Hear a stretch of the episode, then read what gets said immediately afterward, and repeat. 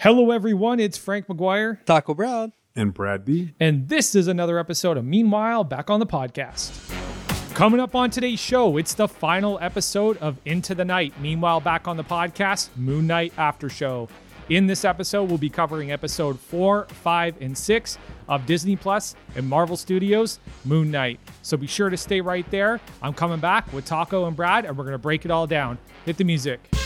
Gathered together from across the many corners of super fandom, here in their poorly ventilated podcast studio are the most free thinking and entertaining collection of know it all nerd podcasters ever assembled. Their mission to push the dividing darkness that threatens the magical land of super fandom back onto its heels, one episode at a time. Together, they fight for truth, objectivity, and nuance in the conversation and debate over fictional made up shit. So, like we said at the top of the show, we are wrapping up Moon Knight, episode four, five, and six. Just to give you a little bit of the behind the scenes dirt, we recorded episode four. We were going to continue episode, uh, recording each episode as it goes, but we had problems with episode four technically. So, we decided we were just going to wrap up Moon Knight with one final episode for four, five, and six. It felt kind of right too with the actual narrative direction, the way that they plotted out these last three episodes. So I felt a little bit more comfortable doing it this way. And to be honest with you, we've been discussing this internally. And I think what's going to happen with any Disney show that's six episodes or less, I think we're just going to do it in a two episode kind of thing. First half, second half, like we did with, I think, with WandaVision and Hawkeye. The six episodes just doesn't give you enough to to dive deep on. And you know what, like, like if you've been listening to Meanwhile for a long time, you know we like those deep dives. You know we like to get into character study. You know we like to go beyond the surface of what these writers are trying to convey on the screen. So it's just, I don't know, there's just not enough to sink our teeth in when it's six episodes. You know, they seem to follow this very simple format a protagonist, an antagonist, and a foil. And that's really the only stories that you follow. So we just thought it might be a better idea to kind of do it a little bit differently. So, with that said, we are going to wrap up episode four, five, and six in this episode. So let's dive into it. So I think the first thing I want to talk to you guys about, first thing I want to ask you is how did you feel about Moon Knight at the end? Like like what like how did you feel about Moon Knight at the end of the series? Were you guys fans? Tell me what you liked about it and tell me what you didn't like about it. Taco go. I think one word can explain how I feel about the ending. Not Okay. as conflicted. Not as conflicted? no conflict, just conflicted. Like Okay. I'm very, I'm very conflicted because for me, this show had the potential to be better than Daredevil, right? Okay. Ooh. Because of the the the way they had the story for the character. Sure. Like I think um for uh, uh, for me, my favorite episode was episode five. Yep, me too. But we wouldn't get to episode five if it wasn't for episode two, three, and four, kind of, or like one, two, three, and four. Yep. But it's it's almost as if I didn't like. I would rather not watch two, three, and four. I'd rather watch like something as long as like six episodes is not enough. And by the time it was to the last episode, it felt like there was so much going on, and like I blinked, and like the fight was almost over. There's Khonshu fighting Ammit, and like the big screen. Like there's a lot of things going on. Like I felt like Marvel eyes were were bur- or, or like Marvel's stomach was hungrier than their mouth could fit. You know? Yeah. Yeah. Yeah, I get that. feel. Yeah, I get that. They definitely crammed a lot in there. I did enjoy it though. Okay, so you were a fan of it. How about this? Oscar Isaac, Ethan Hawke, Yep. and the voice for Yeah. Khonshu, in my opinion, carried this Okay. whole series. Okay. But we we'll get into that more. I'm curious to see what you guys think. Sure, sure. Brad, general thoughts after these after the finale. What were your thoughts on Moon Knight? I just thought it was okay. I, wasn't a massive fan. Again, I didn't know much about Moon Knight before. It was kind of interesting the the character, the personalities, and stuff like that. A lot of th- stuff was kind of confusing in, in, in the story, like with the third personality and him not knowing about it. Like you would think that he should know who the hell was it, Jake Lockley is, Jake Lockley, yep. And stuff like that. It, it was okay. Like you said, the, the six episodes felt like they tried to cram a lot of stuff and they skimmed over a lot of different things in order to to, to get the, the story in there. And um, kind of like Taco said, that be, because they, they try to shove all this stuff in, it, it just seemed like there's a lot going on at, at the end. At the end, they, like a lot of the stuff that you probably wanted to see, like like when you know Moon, Knight's kicking ass and stuff like that, they, they cut it. You don't see anything. it was okay for me. I wasn't the biggest fan of it, but I, I, I- am intrigued to see kind of where it goes. Cool, cool. So I enjoyed it. I enjoyed it because it was a complex character study. Episode five is definitely the highlight for me. Uh, same as Taco, I share that sentiment that episode five was certainly the highlight. I enjoyed the action sequences. I thought they were well done. I'm a little bit underwhelmed though with what Moon Knight was built up to be before it got released as far as being this this journey or this this uh, divergent move from Marvel into a more mature adult Marvel. I didn't really kind of get that feeling. I got that in a few senses. Like got to see Mark bleeding. The bullets did penetrate him. He was bleeding. We haven't really seen that in Disney Plus Marvel before. So is a little bit more mature, but it's just not mature enough for me yet. I still think that this is the best live action costume we've ever had across the cinema and or across the uh, cinematic universe and the Disney Plus universe. I think that this is the coolest live action costume we have ever gotten. I think that they took a lot of creative liberties with this character too. He wasn't essentially what he has been in the source material, which is the street level character where he's like a brawler. He's trained, he's he's skilled in martial arts, and he's got all these weapons and these gadgets. A lot of people have compared him to Batman, and I didn't really get that feeling with him. I got the feeling that he's this supernatural kind of hero that's that's imbued with some sort of sense of mysticism or godly power, kind of on the lines of Thor or Doctor Strange. But we never got to see Moon Knight do any like feats of super strength or anything like that. It was well, no, actually, that's true. We no, no, no, we did, we did. So I don't know. I was shocked at what they did with the series. I was not expecting them to go in that direction. I was expecting it to be a street level story, but it was interesting what they did with it. The cinematography was beautiful. The CGI was great. I really liked all the CGI. The giant Ammit, kaiju Ammit, and the kaiju Khonshu. That was all very fun, and I think it was done well. I think it was all designed very well. I thought the production design on this this particular show was fantastic. Everywhere from the mental hospital to the caves inside the Great Pyramid, all the little bits of Egypt, I thought that was all fantastic. The performances themselves, I thought Ethan Hawke was great. I think Oscar Isaacs has uh, really showed himself to be an extremely talented actor by the way that he bounced between these two roles and was able to perfectly balance them. And he's a real master of his craft, and I think he demonstrated it in this show. I'm excited to see more from him for sure. I'm excited to see more of what comes from this series. But again, my complaint remains is that six episodes just isn't enough. And I'm getting tired of the follow the protagonist, the antagonist, and the foil kind of thing. They kind of have a very limited scope of story when it comes to these Disney Plus series. I hope that they intend to go further with it. I hope that they intend to kind of widen things out, widen the lens a little bit out, you know, as they move into the future. Like if they're still going to go with this six episode format with everything, I'm going to get bored of this very quick. But overall, I enjoyed the series. I think it has a lot of merit and it was a lot of fun.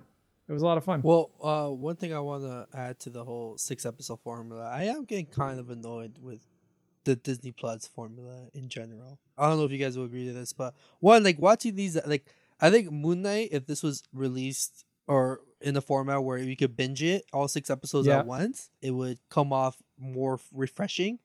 But knowing that you have to wait week after week, like after by episode four or five, I kind of forgot Moon Knight was coming out. and, Like there's more episodes coming Right. out. Like I kind of already like lost the the thrill. Like you know, there wasn't really anything really keeping me wanting to come back every week, and I feel like that's the It was no, same. it was no Loki. Yeah, it's, yeah. Loki was the best one. Loki and WandaVision were were are for me the standards of, of a weekly streaming service show. Yeah. Right? As as like fucking in Winter Soldier, I would rather have that been binged at once. And same thing too when it comes to Daredevil. And another thing I want to add is, do you think that when it's six episodes, you're only limited to one aspect of the show, right? Like like Moon Knight and like WandaVision, where were more of, of character driven stories as opposed to like uh, Falcon and Winter Soldier, where like it was more of like a political drama. Like you can't really like something like Daredevil is able to like tackle all different sorts of facets, or even like Jessica Jones or any of the Netflix Marvel shows we could use as reference. I think Frank even said it before. You just have more room to build up a world for for you to get invested in. You know, and I don't think A larger get- sandbox. yeah, and I don't think we get that here with with No. Knight, and that's where I feel conflicted because I enjoyed the performances, but I just feel like it, it had more potential to be just as good as the first or second season as Daredevil. How long was the last season of Daredevil? Was that eight episodes? 10. Thirteen. I think it was 10. It 10. was ten. Yeah, I don't think it was quite thirteen because I, I, I felt that was like a sweet spot. I think, I think thirteen was a little too many, and I think either ten or eight. I think that would be a good number of of episodes to to flesh something out. I think it was ten. Let me check real quick. Let's see. And I know people are probably listening and be like, "Yo, Taco, you watch One Piece week to week." It's like, yeah, but I I watched a thousand episodes of One Piece, but I don't know. I've I it's it's it's it's it's a little different. Like One Piece kind of has like at, at least at the moment right now, like, where it's at, it has been coming back week to week because it's it's leaving on the cliffhanger. I think the only cliffhanger we ever got here was probably episode four Right. Right? Which is I think where we're starting off at, where it ended off with the Mighty Insane Asylum, right? And I think ep- like everything for me led up to episode five. Like episode five was the peak of this moment, Yep. was where it the show Yep. reaches height and where it's that that was the goal was episode five, and I feel like that's where I get kind of upset because we could have got much more than episode five. Yeah. Yeah. No, I agree. Yeah. I agree. But no, uh, Daredevil uh, season three was three, 13 episodes. I just checked it. Yeah. Thir- Thirteen, yeah, thirteen. Yeah, Season just checked 13. it. But no, you know, you make a good point. Plus, I think Moon Knight did a lot of echoing from a lot of different, Dis- like already established Disney Plus shows. Like the whole memory callback thing, that's from WandaVision. The whole kind of like reliving the moments of your life to torture you, that's Loki. So I was kind of like, what's going on here? Like, are this kind of borrowing a lot of the structure from these previous Disney Plus shows? That was my thought. I don't know. That was one of the things that kind of came into my mind. Sorry, but is is this is, is this supposed to be part of the MCU? Because did they even reference anything outside of um, Moon Knight, like any other I mean- characters or anything like that? Not really. I have a Yeah. theory. Go ahead, Taco Shoot. Okay, sorry, I have a theory, and and it, it may be way out there, it may be reaching, but I would not be surprised if we see Moon Knight or something like Khonshu in Thor: Love and Thunder. But other than that, Yeah, I don't- There's, there's no MCU thing connection. Sorry, Frank. Go ahead. Yeah, yeah. I was thinking too. You know, I think what's been set up here is the establishment of the diversity of these pantheons of gods, right? These different pantheons of gods. You know, we saw in the Thor: Love and Thunder trailer that Zeus is there because he's catching a lightning bolt. If you can't put two and two together there, then uh, you know go back to uh, go back to your Greek mythology class. But uh, it was pretty obvious that that was a Zeus thing, and I think with Moon Knight, they're establishing the Egyptian pantheon. And the other thing that was kind of weird is Mark and Steven are Jewish, yet when it was time to go to the afterlife, they were being guided by Egyptian gods. that kind of taught that kind of tossed me a little bit. That kind of tossed me a little bit. You know, I was like, is it based on where you die? Like, do gods have a GPS? And when you die in their, you know, when you die in their backyard, they come and get you? Like, like what is it? You know what I mean? So that was kind of that was kind of odd, but I'm not going to get mad at it. You know, it was fun. I thought uh, Taweret, uh, she was great.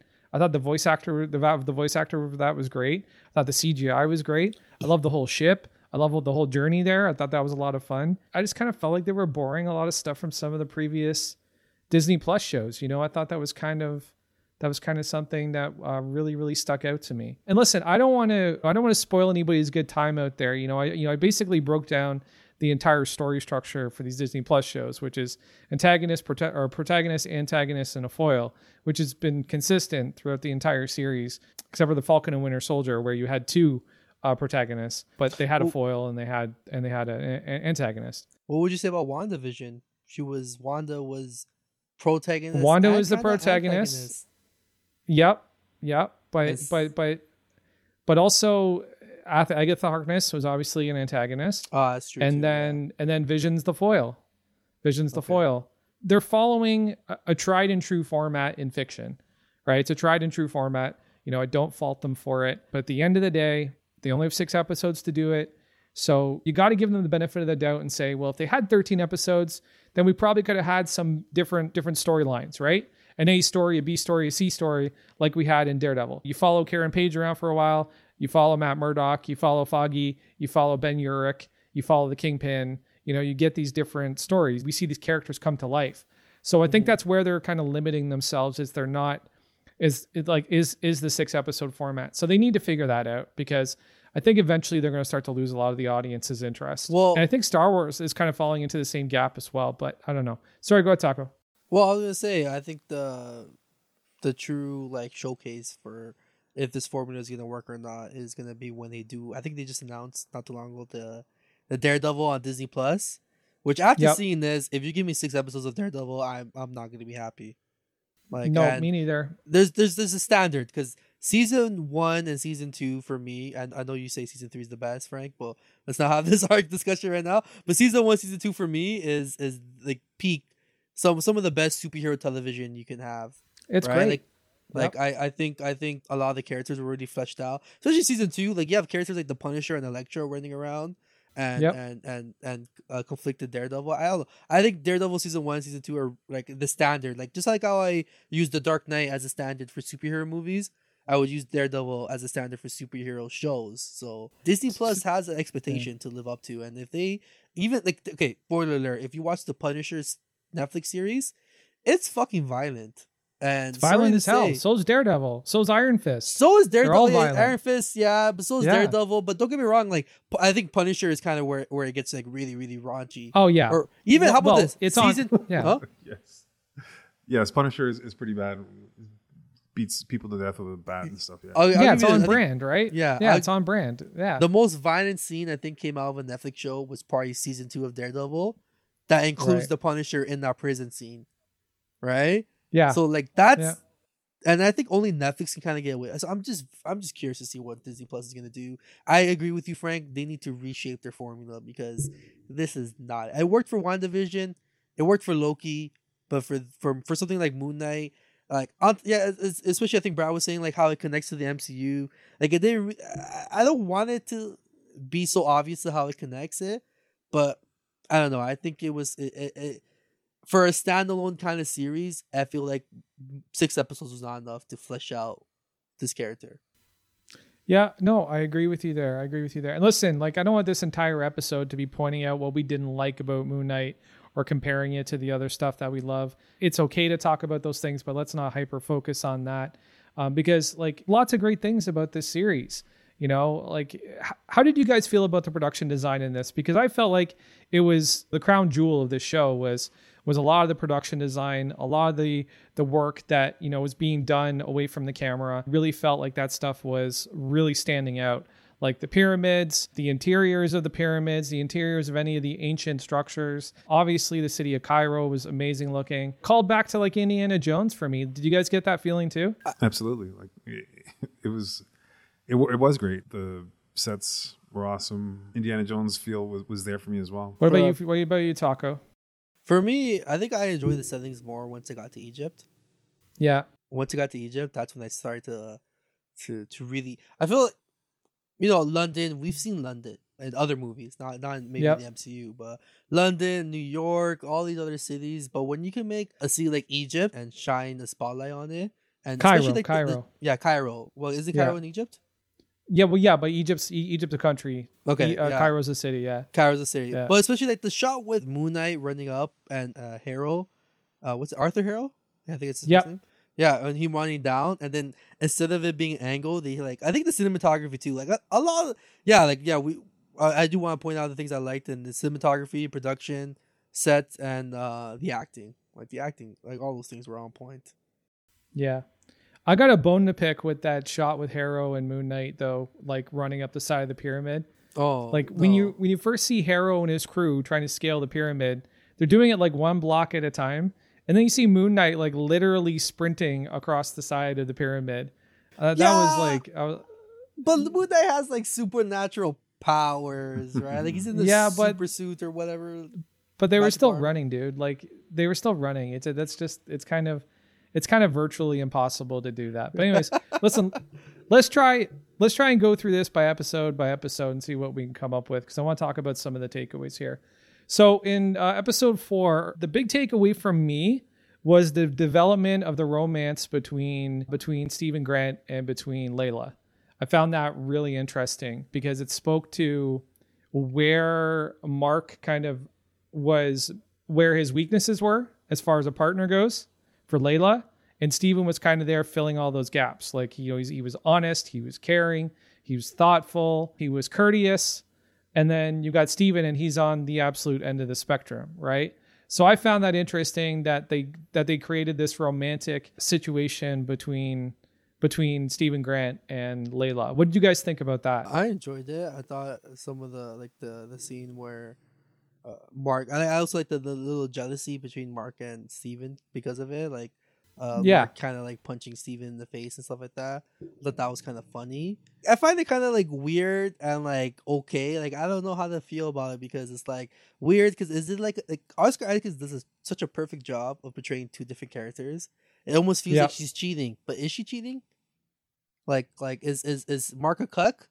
like like what's going on here? Right? Well, if she's accepted the fact that he's two separate people, then absolutely, she, she, she's not uh, uh, uh, Mark, right? So Um, so you're calling cheating, are you, Brad? Yeah, absolutely. Like like if she knows that that's not uh that's not Mark who she's kissing.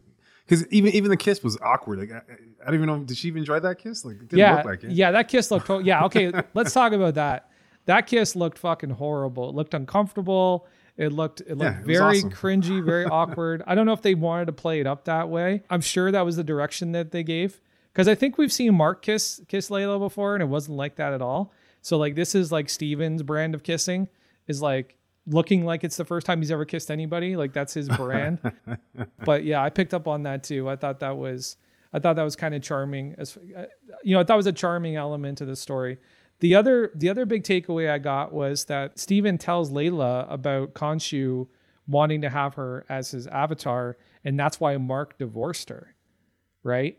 And then Steven also says that him and Mark have a deal that once Khonshu was gone, that he was going to be the dominant personality, that that Mark wasn't going to be able to come back out anymore because Layla wants him in on this mission, right? Layla wants Mark there because the shit that they're going to face, where they're going to fight Harrow, she, she thinks that Mark is much more equipped to handle this than Steven is. But she comments when Steven makes her aware that they have this deal.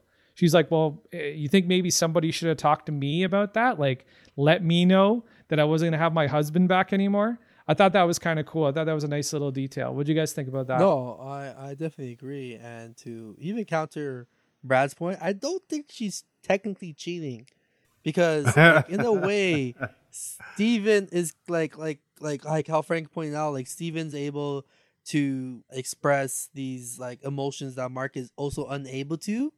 So if she can have a relationship with both of them, then therefore she can have a relationship with all of Mark. But if she only has a relationship with half of Mar- Mark, she only has a relationship with half of Mark. You get what I'm saying? Yeah, but, but but but Steven's like a little bitch in the background checking out, and, and, and he's seeing all, all of Mark's flaws, and then all of a sudden he comes up and he pretends to be, you know, the man that she she's want she wants Mark to be. You know, you know what I'm saying?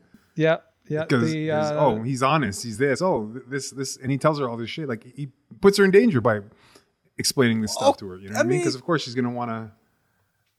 Mark's only doing that to protect her. You know what I mean? yeah. Steven's just doing it to get some ass. But Yeah, it's he's also, sidle. It's also it also seems like it's doing more harm by like keeping it a secret too, like a more strain on on the relationship. Like, do keep in mind that's his wife, right? Yeah, like, yeah, on, on the uh, relationship for sure. But if if his his intent is to protect her, that that's what he's trying to do. his way of protecting her. It's not the absolute way, because even like, like you know, No, spoiler it's not. alert. Like we find out at the very end, Khonshu apparently says that that wasn't his final plan, which was like you know, I thought it was like just a red herring, anyways. But but yeah, no, Frank, you were gonna say something. Yeah, no, I was just gonna say, you know, what Brad was saying about him being. I'm not gonna say a little bitch. I don't want to get in trouble from any women, so I'm not gonna say that. Brad, Brad can deal with that as much as he wants. He's married, so he can deal with that shit. Steven definitely was sidled. He was sidling Mark. He was like looking for the weaknesses in the defense, and he's playing on the weaknesses. One hundred percent, one hundred percent. I total, I I totally agree with that because he does have an unfair advantage, right?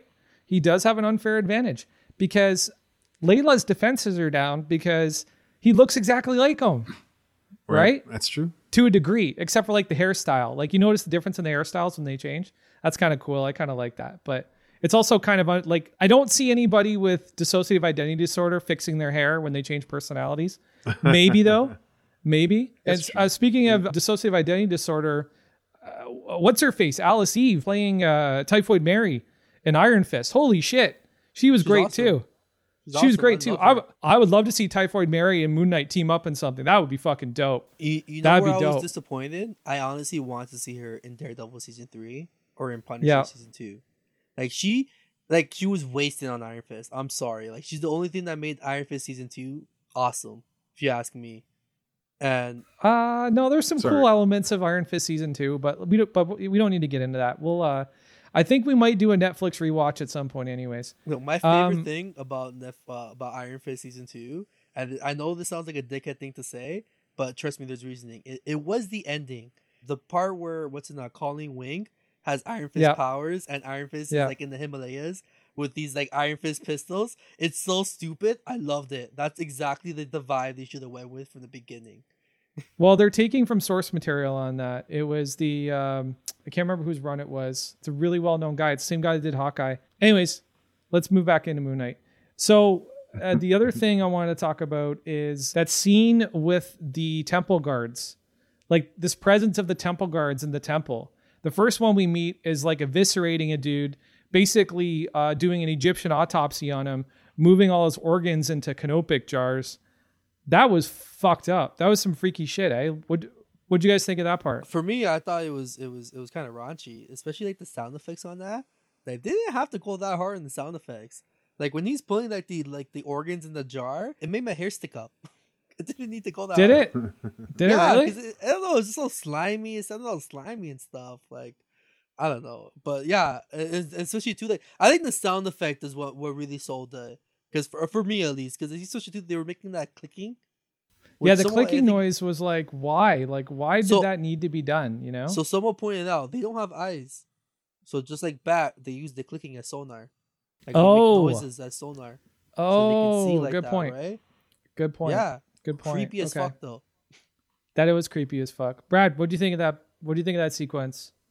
Uh, it, it was creepy. Like it, it was definitely some weird ass horror elements that kind of came out of nowhere. Yeah. it, it was good. It was, it was well done. That that creature was was was weird looking. Uh, when it was in the shadows chasing after um, Layla and stuff like that, I, I thought that was pretty cool. Especially like when that hand came out of the the rocks, whatever. Oh, and grabbed her and pulled her back, like total like Yeah. Sam Raimi shot, right? that was a. Sam Raimi shot for sure. No, it was great. yeah, yeah.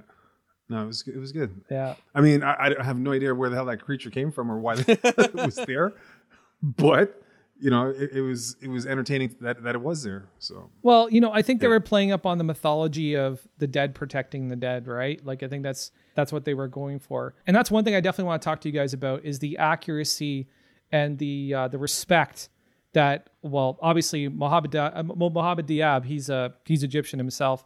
He was a big part of this project.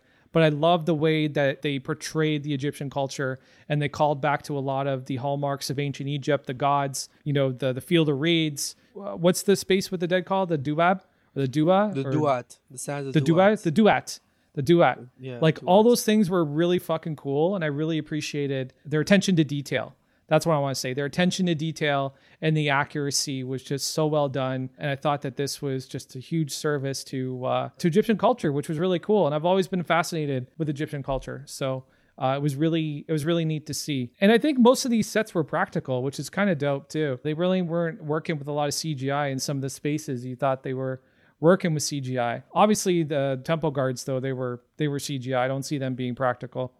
so, um, but yeah, I thought that was a fun element. The other the other big standout in this episode for me was Alexander the Great. Alexander the Great, you know, a name that's been bountied about in multiple countries as far as the world history goes. Greek, uh, Malta, Sparta. Well, Sparta and Malta. Sparta is, is ancient is ancient Greek, but uh, Alexander the Great has quite a reputation as a, as a world conqueror. And to find out that in the Marvel scope of things, he is the avatar of Ammit, that was pretty dope. I thought that was a neat choice. What did you guys think of that? I loved it. So for me, I'm a history nut, mostly Yeah. because if you ask me, history. Like I'm a I'm a lore nut. I like stories with deep lore. So if Right. you ask me, history is like the lore of like the world of of the Right. human race. So, anyways, when fictional stories do stuff like this, I I don't know why I just kind of go crazy about it because it, it it's like who's to say why not? Like Yep. Who's to say why not? Like, no, no. Did you know who built the pyramids? Who says who's to say why not the aliens built it? Anyone Right. could have built it. We don't know, right? Like it's like one of those things. It's just like when you you, you could just have so much fun. And Alexander the Great is it's it's so badass that you're able to conquer the world and people are still gonna make fictional legends about you, right? You know, Yeah. modern day pretty cool. legends. Yeah. Pretty So I love that stuff. Pretty cool. I I thought it was a cool tie-in for sure. Um, No, it, it was it was interesting for sure. Uh, obviously, I don't think anyone was expecting something like that. It, it was uh, it was cool. Yeah, I definitely wasn't expecting to hear his name in this series. I really wasn't, but I thought it was a cool tie-in. And we know that he visited Egypt and he had his great library, and Yeah. it's neat to revisit. That's for sure. Like for Um, me, when when Oscar or um, Steven Grant said, "Are these Macedonian like letters or Macedonian? Is that the Macedonian? Macedonian, sorry. Macedonian, yeah. Yeah, yeah. I was like, wait, why am I saying Macedonian? But anyways, yeah, Macedonian. um, like I was for some reason I'm like, this doesn't sound right. But when he said Macedonian like letters or, or, or scripture, I was like, wait, is this gonna be Alexander the Great? And I was like, oh my god, I was right. It's Alexander the Great. Like that's so that, that's so cool that they did that. I, I love that Yeah. shit. What'd you guys think of the scene between Layla and Harrow, where he's like kind of manipulating her and playing with her mind a little bit about Mark's history and his involvement with her father's death, and he's kind of manipulating her a little bit. What'd you guys think of that? It was uh, it was good. I mean, he's sitting there, obviously giving her some breadcrumbs to fuck with her mind and stuff to have her second guess, like what's Mark really up to? Like, was he did, was he there when uh, you know her father died and stuff like that? Like, Yeah. is is am I like this pity? Uh, am I a pity relationship with this guy because of you know it, it was it was cool. I, I liked him planting those seeds into her head. Yeah, he's I- I, guess he didn't he didn't he didn't tell her what he did. He just kind of said that he he knew more than what he let on. Yeah. Yeah. I think that's what I was saying, wasn't I? Or did I did I reveal Yeah, the whole no, no. thing? I Okay. think you said that, but I think I said Yeah. that he he had, um Did a wall job. it talked about yeah good talked about the father dying and stuff like that. Right, right, right. Yeah, and then uh, Layla confronts him, and uh, she finds out the truth, and uh, they have a little spat. And then Mark Mark gets shot as uh, as Harrow comes into the temple, but not after Mark takes out, or was it? Yeah, it was Mark that got shot. But did you guys find it kind of funny that when like shit got real, like they had like this like, no, I don't care what's going on. I don't care if you're gonna get a bullet. You need to tell me what happened on that night. like they had one of those like like like husband and wife kind of moment. Like like it doesn't matter if you was gonna get shot like five minutes there. she right. needed answers right now. She told Steven to go away. Yeah. Like I thought that was kind of funny. Like I don't know. It, it, I think it's funny because they're their husband and wife, but I thought it was kind of like dumb. It's like get, get the fuck out of there, right? Uh, what do Yeah. you guys think about that? When did when did Steven turn back into Mark? I can't remember. as soon as she got I in think there, when, like as yeah, when she came in there, she's like, Steven, I, I need to talk to Mark. Oh, No, right, right, right, as soon right, as she started asking the real questions, right, right, right, right. like I think Yeah. she got in there, Steven was all like happy about it, and then she was like, Right. "No, no, no, I'm here to talk about real shit. I need to talk to Mark." That's Right. right, because he had found the the thing in Alexander's. Oh, right, the uh, giddy about it. Yeah, you're right, the uh, Ushabti, Ushabti Ushabti. for Ammit. Yeah. right. Yeah, and then Harrow made himself known. A bunch of guys with guns, a lot of guns, and uh, Mark took out a couple of them uh, using uh, some hand-to-hand close combat shit, and then uh, he sh- uh, Harrow shot him because he was just tired of him getting in the way. And we see, Isn't Harrow the one that checks people's lives to see if any point they do something evil? Like, yeah, how is it that he's able to get away with killing somebody? I don't know, man. Like, I don't know what You know that what I was mean? about. Yeah, I yeah, I don't know what that was about because like, you know, we're going to get into episode, you know, we're going to get in the final episode when Ammit finally appears and makes herself known after after Harrow releases her. Like she basically says your scales are not balanced, but I'm going to leave you alive because you're the perfect avatar for me. So like I need you, so I'm to keep you alive. So I don't know. I I- I don't think you can explain that away. Like he does, he does shoot somebody, but he did take a lot of people's souls already too. That's that's so. Mark wakes up in a fucking mental hospital. Well, no, sorry, he wakes up. No, the audience wakes up. I'm sorry, with an aspect ratio change to their screen, where we're looking at a young African American kid with a backpack on walking through a jungle, and you're like, what the fuck? What is this? and it turns out that this is Dr. Steven Grant in a, a, a very B movie style Indiana Jones ripoff called uh, Tomb. What is it? Tomb Raider? Not Tomb Raider. Tomb Buster. Tomb, Tomb Tomb Buster. That's it. I love it. Tomb Buster. And then it cuts over to a mental hospital and a bingo game, and the bingo caller is the guy from the film. He's the Steven Grant in the movie. I don't know if you guys picked up on that too. I matched the No. faces up. No. Yeah. The the bingo caller is not the no. That's the dude from the the dude that that's paid. What's his name again? The Buster, or the dude that that he talks to.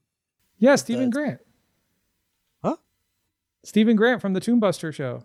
No, I'm saying the dude that remember in the first episode or like the second episode, he's talking to that dude that's all painted up. Maybe they're all the same. Maybe. Oh, you're talking about the mime guy? Yeah, the mime guy. Busker. Yeah, the The mime. busker. Yeah, the busker. That's what it's called. That's the word. Okay, because he looks a lot like he looks like an older he looks like an older version of this actor that's playing Steven Grant. But no, I think I think mm. it's the busker. I think it's the same actor that plays the They, busker. they could It's the be all busker? same person. It could be all the same all right. person. I don't know. Yeah. Okay. Well, this asylum is like filled with all familiar faces for Mark. Well, familiar faces from the show. Layla's there, the black guy that was protecting the dude with the uh, the horses and all the art and the sarcophagus. Mark seems to be hanging on to a toy Moon Knight. He has like a toy Moon Knight in his hand. You know, obviously, this was. Um, we find out later that this is his mind working in a way to kind of make sense of whatever plane of reality that he find kind of finds himself on. It's a comprehensive device. Like it, uh, they use a different word for it. But what do you guys think about this? Because this was like a huge diversion from the show. Like you definitely feel pulled out of it. You know what I mean? Like you don't feel like you're still in the show. You kind of feel like you're almost somewhere else. What do you guys think of this entire sequence? I loved it. I love my fucks like that, especially. Okay, so something like this that's like like this trippy wouldn't work on like every other show, but when Right. someone is suffering from DID or dissociative uh, identity disorder or Yeah. something like e- e- especially like a movie like The Joker too, where we saw something like this at the end of it, right? Like movies like that or like Shutter Island, right? Like something like that where it's very psychological. Like anything Yep. like this, it can be pretty cool, right? And it's definitely a cool cliffhanger because it makes you think if everything you're watching is kind of real, right? So Yeah. yeah. Yeah.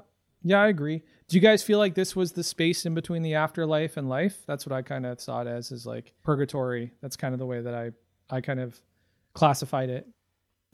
Were you guys kind of feeling the same way or what? When I first watched this, I honestly thought it had something to do with the water. Okay. I thought when he got shot and he, he, he dipped into the water, like something about that water was like filled with LSD or something. Like I don't know what it was, but he was on the trip of his life or something. Like. I had to, I I thought when I first watched it, it had something to do with the water. I I, I had no theories for it. I didn't even after it, it didn't make sense to me.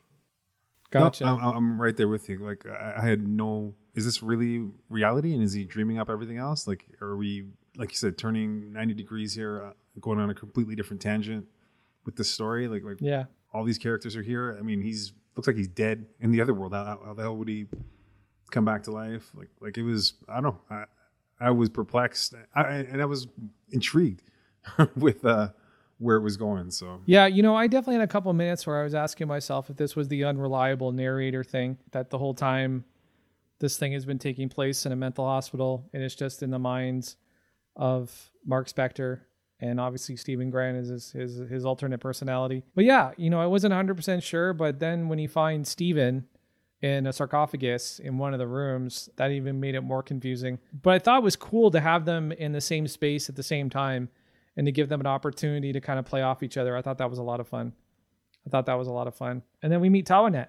We meet Taweret for the first time. So I thought she was kind of cool.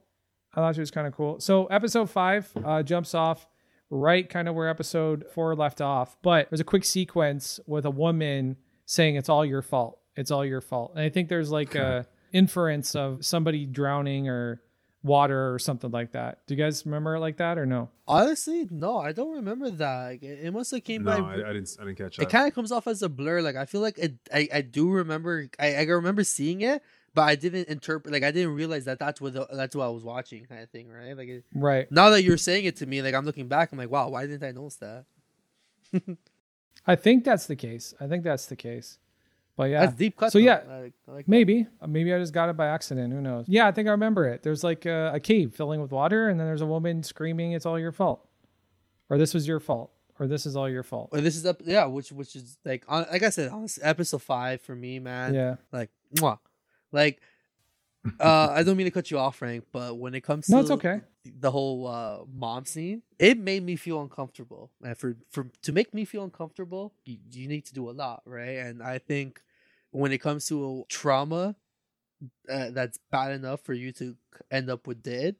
And to portray that, I think they pushed like they did it, like like making me feel Yeah. like holy shit, like this this guy was getting abused by his, his mom, right? Like you know, what do you guys think? Yeah, I agree. Yeah, no, I agree with you, man. Absolutely. Yeah, it was uh it was hard to watch. It was hard to watch. It was intense. It was authentic, and it just felt really lived in. Like the the experience Yeah. felt lived in. And it's mom- it's moments like that that made me kind of feel like that this show had like like episode five. God, it's like it just had potential. The themes of the show, or like at least the themes of episode five, I feel like if it was more sprinkled out around, right? Because standalone by itself, episode five is a good episode, right? But like I said in the top, Yeah. you, you wouldn't get episode five if it wasn't for episode one, two, and three, and four. True. So Yeah. I don't know how you guys feel about that. Like, do you think every single episode here was kind of like its standalone episode? and didn't really feel all connected at once, or do you think that like, what do you guys feel about that? I Oh, this this episode definitely is kind of where it, it turned steered clear of what it was doing before, and it was all messed up. Yeah, no, it- you know, like I said, I think I think the last three episodes were a huge right turn, but in the right direction. They really wanted to go in the character study direction. They really wanted to be a psychological exploration, and I think and I think they achieved that. They really wanted to get into the um, the authenticity of a you know somebody suffering from a dissociative identity disorder, and I think they did it. I don't think that there's a lot of people who suffer from dissoci- dissociative identity disorder. Like, I'm not going to speak for an entire community, but I have a feeling that I think they would feel well represented, and they would probably be in support of uh, what Oscar Isaacs and uh, Ethan Hawke were able to put on screen with these uh, sequences. You know, Yeah. what are you guys' honestly, like- thoughts on the? Sorry, go ahead, Taco. No, I was gonna say honestly, like shout out Oscar Isaac, man. He did such a good job. He really made me feel like they were actual two separate characters, like on, on screen Yep. sometimes, right? Like you'd forget that they're the same character. But- Absolutely. yeah, yeah. I felt the same way. But listen, I think I think they suck. I think they snuck in a third character at the beginning of episode five. I think the person in the chair talking to Harrow right at the beginning is Jake Lockley. I really do. How about this? I'll give you a substitute. I think they snuck Jake Lockley in episode one, Where? where he first met Arthur Harrow and he blacked out, woke up, and everyone was fucked up. Oh yeah, of course. That's definitely I Jake. think Yeah, I think for sure. that's Jake Yeah. Jake Lockley. I don't think it was because the end credit scene. Jake Lockley was speaking Spanish. Um, I'm not too sure. So it seems like Oscar Isaac is probably doing a British accent to separate Steve Grant, an American one for Mark, and a, a Spanish one for for Jake Lockley. yeah, but this scene, the opening scene with Mark talking to Harrow, he doesn't sound like Mark. He sounds like somebody completely different. Because he's speaking Spanish. Did he speak English to Mark? Uh, to No, he's talking. He's talking about what episode was that? Five. The beginning of Five. Yeah, five? yeah, yeah. Beginning of episode yeah, that's what he's talking about. He- He's not speaking Spanish, but he's he's, he's saying he sounds different. I- I'd have to watch it again. and- and I, I didn't pick that up. Yeah, no, I think it was I think it was Jake. But anyways. Oh, how about this? Someone pointed out in episode three, I think it was when he's in Cairo and he's wearing a hat, and Yeah. Layla shows up in Cairo for the first time, and he Yeah. has a New York or Brooklyn accent for like a quick scene, and Mark and and Steven don't have like a, but he he has like a Brooklyn accent for a quick second, and some people are saying because especially when he's wearing the hat, and seeing that Jake Lockley apparently wears hats. He uh, does, people- yeah. yeah, people Yeah. are assuming that that's that's that's Jake Lockley as well. Yeah. Way to be a stereotyp- he- he- stereotypical cab driver with the, Yeah. with the cabbie hat. yeah. Now, Jake Lockley could have also been. Um, remember, they walked past one of the rooms and someone was banging on the door when uh, the two of them were together in in the Yep. asylum. Yep. I Yeah, think that's and Jake they Lockley didn't too. it. Yeah, I think that's Jake Lockley too, for sure. For sure. But you know, the other thing that tips t- tips to, towards Jake Lockley is when they sedate when they sedate whoever that is in the chair during that conversation because he freaks the fuck out. The scene cuts cuts back to Mark and Steven with Taweret. Right? Right. So it's almost like something like something was triggered and one of the personalities decided to take over as like some sort of cautionary measure or self-preservation kind of thing, right? That's my oh, that's like my you take. mean when he's talking to? Oh, okay, how about this? When he's talking to Harrow, that Yep. because at the end it kind of confused me a little, but now what you're saying to me, it kind of makes more sense. But I don't know if I understand it the same way. So when he's talking to Harrow in the uh like the therapy session, yep. that's when Jake Lockley's taking over the real body, and that's when Steve Grant or Mark, what's his Mark Spector, are like on sideline. Yeah, I think they're in the hallway with Taweret the entire time during that conversation. Yeah, but Jake That- Lockley yeah. is talking to Towel Towel Towel Towelet Towel Tower. Tawanet Tawanet. Okay, yeah, she's talking to Towenet. Jake Lockley's talking to Towenet, and Mark Spector and Steven Grant are talking to Harrow because they're sidelined because the Jake Lockley personality took over the body. No, I think you got I think you got backwards, dude, because there's Oh. there's two Oscar Isaacs Right. with Taweret, and there's only one Oscar Isaac with with Harrow, Doctor Harrow. Ah, okay, okay. right, right. So Some Inception shit going on. Yeah, yeah, Yeah. no, yeah. I definitely got my fucked right there. yeah, it's fine. It's fine. Yeah. So this, yeah, this episode was intense. So let's talk about some of the takeaways from this. Again, I love the uh, the Duat with the ship. The effects that they did with this was awesome. I thought that was a very, very, very uh, complex and and and uh, detailed sequence, and the accuracy down to like the carvings and the markings on the ship was just it was fucking mind blowing stuff. I was really appreciative of the level of detail uh, that they went with these uh, particular sequences. I thought that was great. I thought the way that they were sticking to these traditional theological ideas and notions or theological practices in Egyptian, would you say religion or would you? I don't know how you would classify it, but the Egyptian mythology of way the way that the afterlife works, I thought was just very cool details. The scales and the hearts and and all that, and the feather balancing hearts on a feather. I thought that was awesome. What do you guys think about that? I, I thought it was awesome because it's uh, uh, well, I was baptized as Catholic, and I Okay. uh, went to a Catholic school.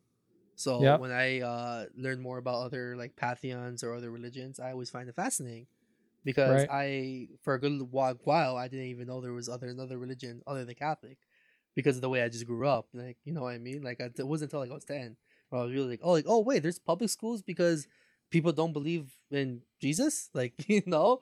So when I see stuff like this, I love it. It brought me to another world, and I think I said this into in another episode before that God of War uh, is is making its way through pantheons. Like right now, it's in the Norse pantheon, and Right. Egyptian is is definitely up there. Like Egyptian has a pretty cool pantheon, and I'm excited to see Kratos kill Egyptian gods. I know that sounds kind of fucked up, but I'm excited to see where that goes. But when I see stuff like this, like like I said, there's not enough Egyptian content out there, especially when it comes to mythology.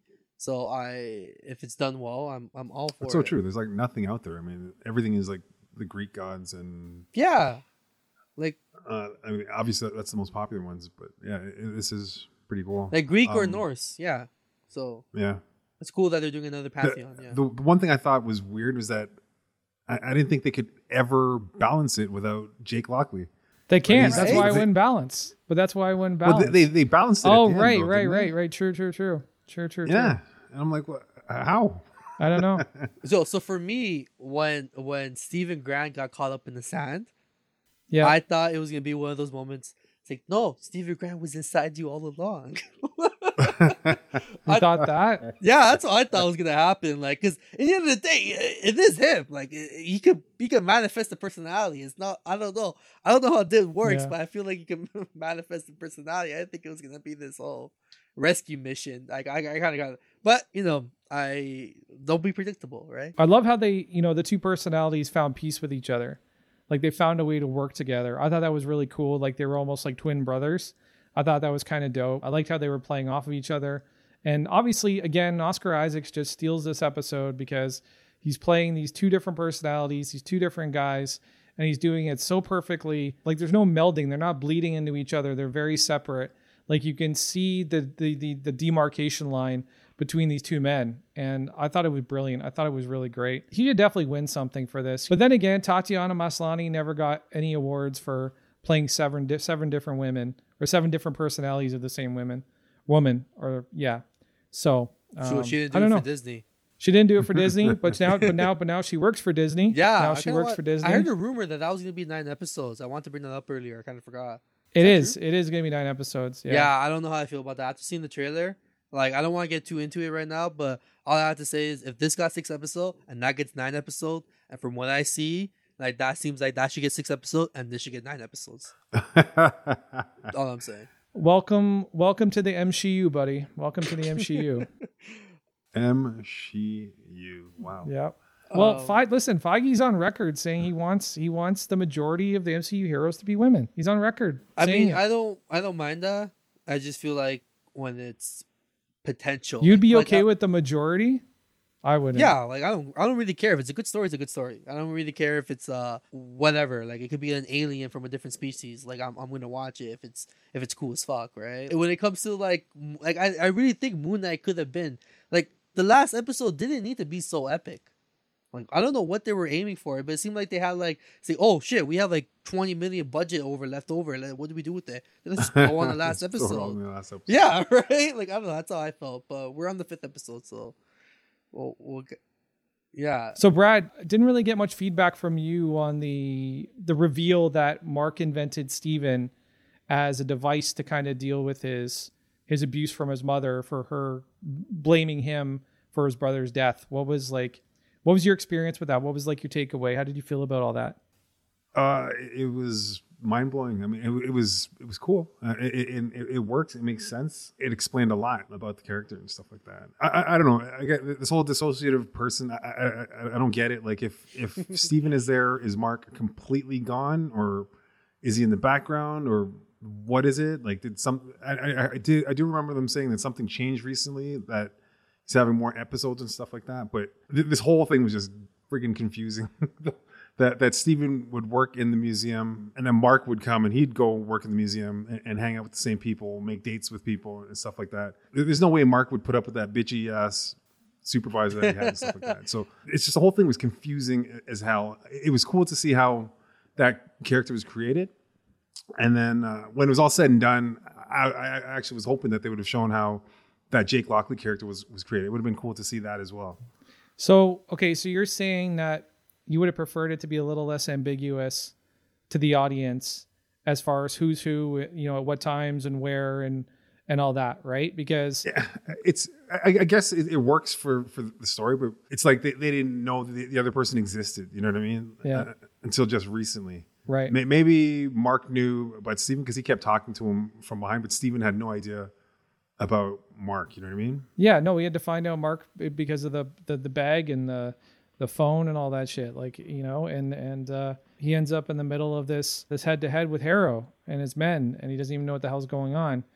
So Right. yeah, no, I you know I sort of agree with you there. It wasn't you know wasn't made clear for the audience as to what personality was doing what at what time. But then again, a little ambiguity is good for the audience because they Yeah, get to I make agree. it make it up in their own head as they go. Yeah, it could have been a little bit cleaner. I think there's a lot of people that would probably echo your sentiments about it being a little bit confusing. But yeah, what do you guys think about this inherent need for Mark to protect Steven? I really like that. I thought that was again this kind of like brotherly kind of vibe. The thing that didn't make sense to me about that is Mark is trying to protect Steven from all the bad shit that happens. Like he jumps in when there's a fight, he jumps in when there's something physical going on, but he lets Steven be the one that that got his ass beat. I don't know. It was that was that was sort of confusing for me. yeah, that, Sorry, yeah. what, what, what scene are you talking about when he? What do you mean when he got his ass beat? Well, Steven's the one that took the whooping from from his mom. Oh, I see what you're saying, um, and maybe that's why he feels the need to protect him. Maybe he feels guilty. See, but that's another thing. That does that, that that doesn't make any sense either. because when teenage Steven is running away, he's the one that's saying that that she's horrible and I'm trying to get away from her. So maybe maybe it wasn't Steven that took the whipping. Maybe it was Mark that took all the whippings. But like in that sequence where you see in the room for the first time, you see him become Steven and his mother's at the door. We don't see him change back into Mark to take the beating. So maybe that's just Right. maybe that's where the confusion is. Maybe that's where the disconnection is. Because even even Mark says to Steven, like you had a great life. You didn't have to deal with any of this stuff. You had to have a mom. You, you got to have a mom that was nice and that was kind and loving and caring. And I had to deal with this, right? Like they were kind of contrasting their lives a little Yeah, bit. yeah, that's true. Yeah. Maybe, maybe they just did it wrong. That, that it should have been Steven getting the ass whipping, and then as soon as their mother walked away, when he's all lying there in the pulp, transform into Steven and think everything is great, and, and and his mom is fantastic and shit. That's probably how they should have done it. Yeah. yeah. I think that yeah, I think they they messed up there because it confused me as well. But I think what they were trying to portray, and I'm I'm gonna be devil's advocate, because honestly they did a bad job portraying it. But I think what they were trying to portray is that when he was under stress, he'd go under Steven Grant to make it seem like he was under stress, and Mhm. maybe he would switch back to Mark for the whippings. I, I think, but again, it should be the other way around because like he's a mercenary and stuff like Yeah. that. So and Steven is not good with turn to stress. He's like he has that's like right, he can't turn anxiety. to that wimpy ass Yeah. Steven, when his life's on the line. So Yeah. But yeah, that's It where it's have to be the confusing opposite, right? because he loved his mom. right, Steven So- does. Right. So Steven he- so he's does. Yeah, the- yeah. Right. So so he's the one that got to invent this this mother that this that this idealized beats him. mother, right? Out of love. No, but he doesn't. Oh, but no, that's the, that, that, that's what I'm saying. That's where it gets confusing because it's like Right. he took a beating, but he still loves his, and he's still calling his dead mom, not accepting that she's like I don't know. Yeah, it's confusing. It- it- But that's the thing. Yeah, Yeah. that's what we're saying. We like we're Yeah, like we're saying we're saying off camera. Obviously, that beating went to Mark and not to Steven. Right? that's the only way it can make sense. yeah, it's the only way it makes sense, right? yeah, yeah. That's unfortunate because, like I said, they did a bad job trying to send that Yeah. message Yeah. across. That's what I'm, yeah. It's true because then because then maybe Steven should have been the real character, and then Mark is the alter ego when shit goes down. Well, that's another thing too, Yeah. because like Mark wasn't that violent. Like Mark, Mark fucked shit up. Sure, he knew how to do some some kicks and stuff, but Jake Lockley was the one that had to save the day, right? Well, he's the one. Yeah, he's the one that would get bloody. He's the he, he was the he was the real killer. Yeah. So Yeah. it- yeah, but yeah, Mark was Mark was skilled though. Yeah, Mark's skilled. Yeah, he's a mercenary. Yeah. yeah, hundred Mark, Mark was percent. skilled, Yeah, and he, he could defend himself and, and Yeah. take take care of himself, whatever. He just wasn't as bloody as uh as Jake. What did you guys think? Like, how did Harrow fit into all these these visions, these experiences in his own mind, or this afterlife thing? Because that was kind of confusing to me. But I have a theory. I think he's the scale. Like he's just there as his physical representation to to, to mediate between the personalities, to kind of figure everything out. That's my takeaway. I don't think that Harrow has magical powers and was able to visit Mark and Steven in the afterlife. I don't think that that's the case. I think he's a representation of something but it's not it's not corporeal it's something else what do you guys think about that I would agree with you if it wasn't for the whole part of conscious saying, "I release you," and then he wakes up in his bed after having that dream where Arthur Harrow Right. is bleeding. That's when it kind of made me seem like what what what's actually going on. which made it more confusing yeah Yeah, I mean that's where it made it more confusing. Like I would agree with you up if it wasn't for that scene because then it was like it's like oh why are you bleeding? He's like oh why am I bleeding? It's like oh so this is a dream. Yeah. This is just in your mind. But is like I don't, know. Yeah, that like that's You're talking- confusing.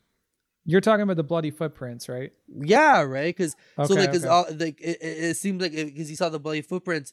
Like he kind of realized that that's his like he's he's putting reality to his subconscious kind of thing, right? yeah Like you Yeah, know when you're yeah. dreaming and you kind of like clue in, it's like wait a second, this is Yeah. not real because you're actually dead, right?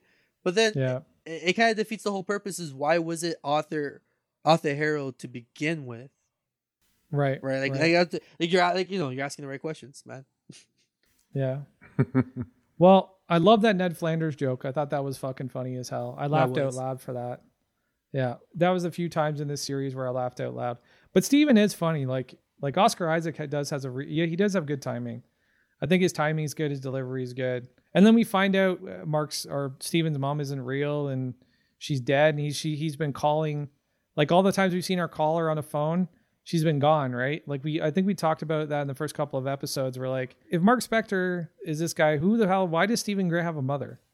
Right? But but you know, that's all explained away, which which I was hoping would get resolved, you know. I was hoping would get re- resolved. I like how they stayed true to the character with the, you know, with the Jewish face stuff too. I thought that was good. I thought that was important. There's not a lot of Jewish characters in the MCU. So I think it's cool that you get some physical representation where you can where you can identify. You can identify uh, certain things that are intrinsic to the Jewish culture, the Shiva, the uh, Yarmulke, all that stuff. I thought that was great. Yeah, I didn't even know what Shiva was to be honest.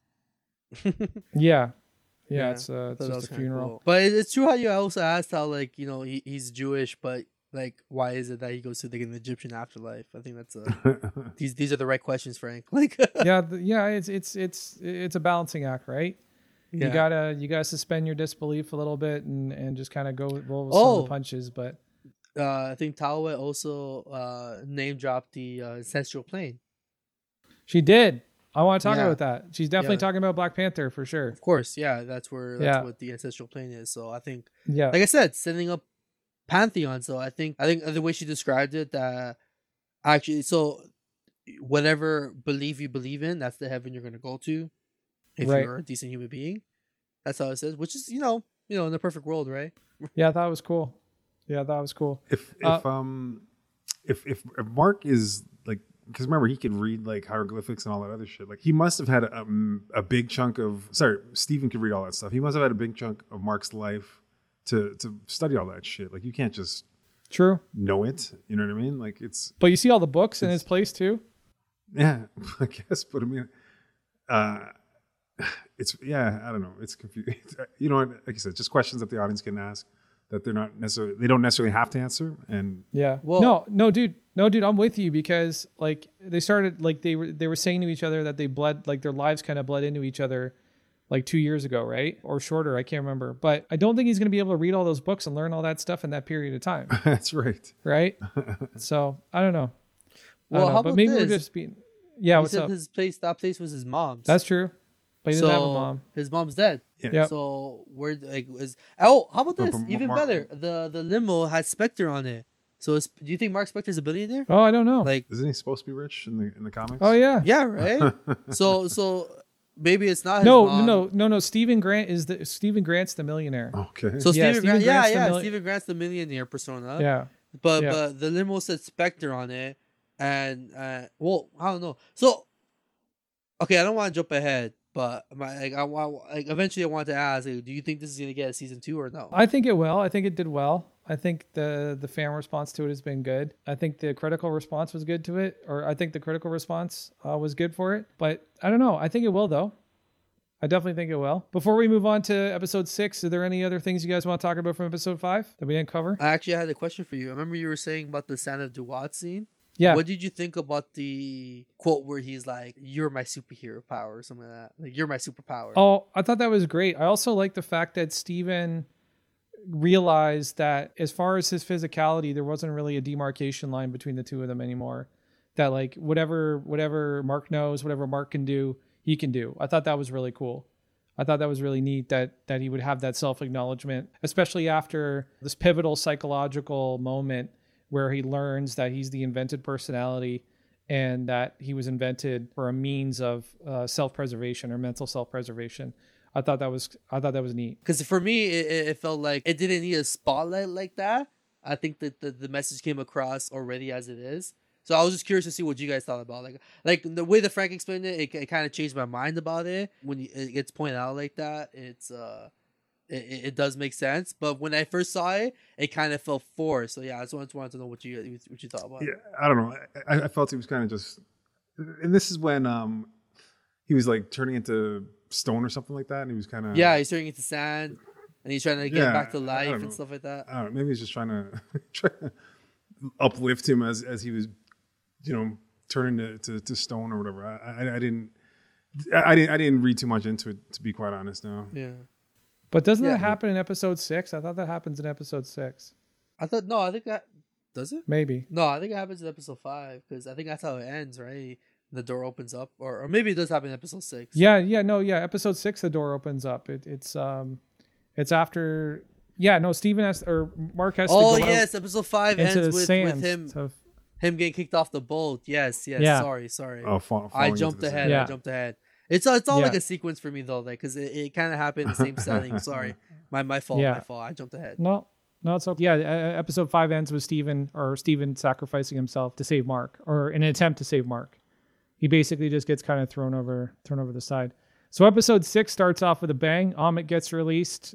Harrow gets some magic powers, and uh, he gets confronted by the Egyptian military police or whatever the hell they are, and he basically takes all their souls except for one guy. I thought that was a, a very cool indication of uh, how gnarly this was going to get.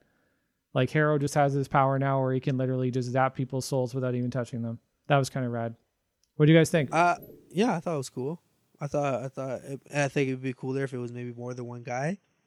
Uh, maybe I don't know. yeah, it's I think that makes more sense. I was kind of shocked that like all these Egyptian policemen were all pieces of shit, like just right away, right?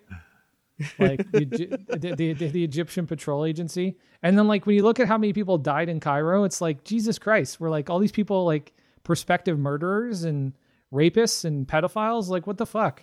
Like like like what do you got to do to qualify as somebody that's not going to live a good life, right? That's Because, true. like, they never made that they clear. killed yeah they killed they killed so many people in cairo it was crazy because like Ammit was eating the souls and it was growing giant as it was eating as it was eating the souls Oh, How about this? But, Do you uh, think Ammit should have gave Harrow a pass? yeah because she wanted him for his avatar but And Harrow did a lot to, to get her out. but yeah you but they were also pointing out the hypocrisy of gods right like gods are always hypocritical, right That's true. they're always That's true. they're always they're always hypocrites they're always hypocrites So yeah, no, I thought it was cool. The CGI was dope. I thought that the detail on Ammit was actually pretty pretty amazing in comparison to uh, some of the CG that we see on other superhero comic book type series. That's where the budget went.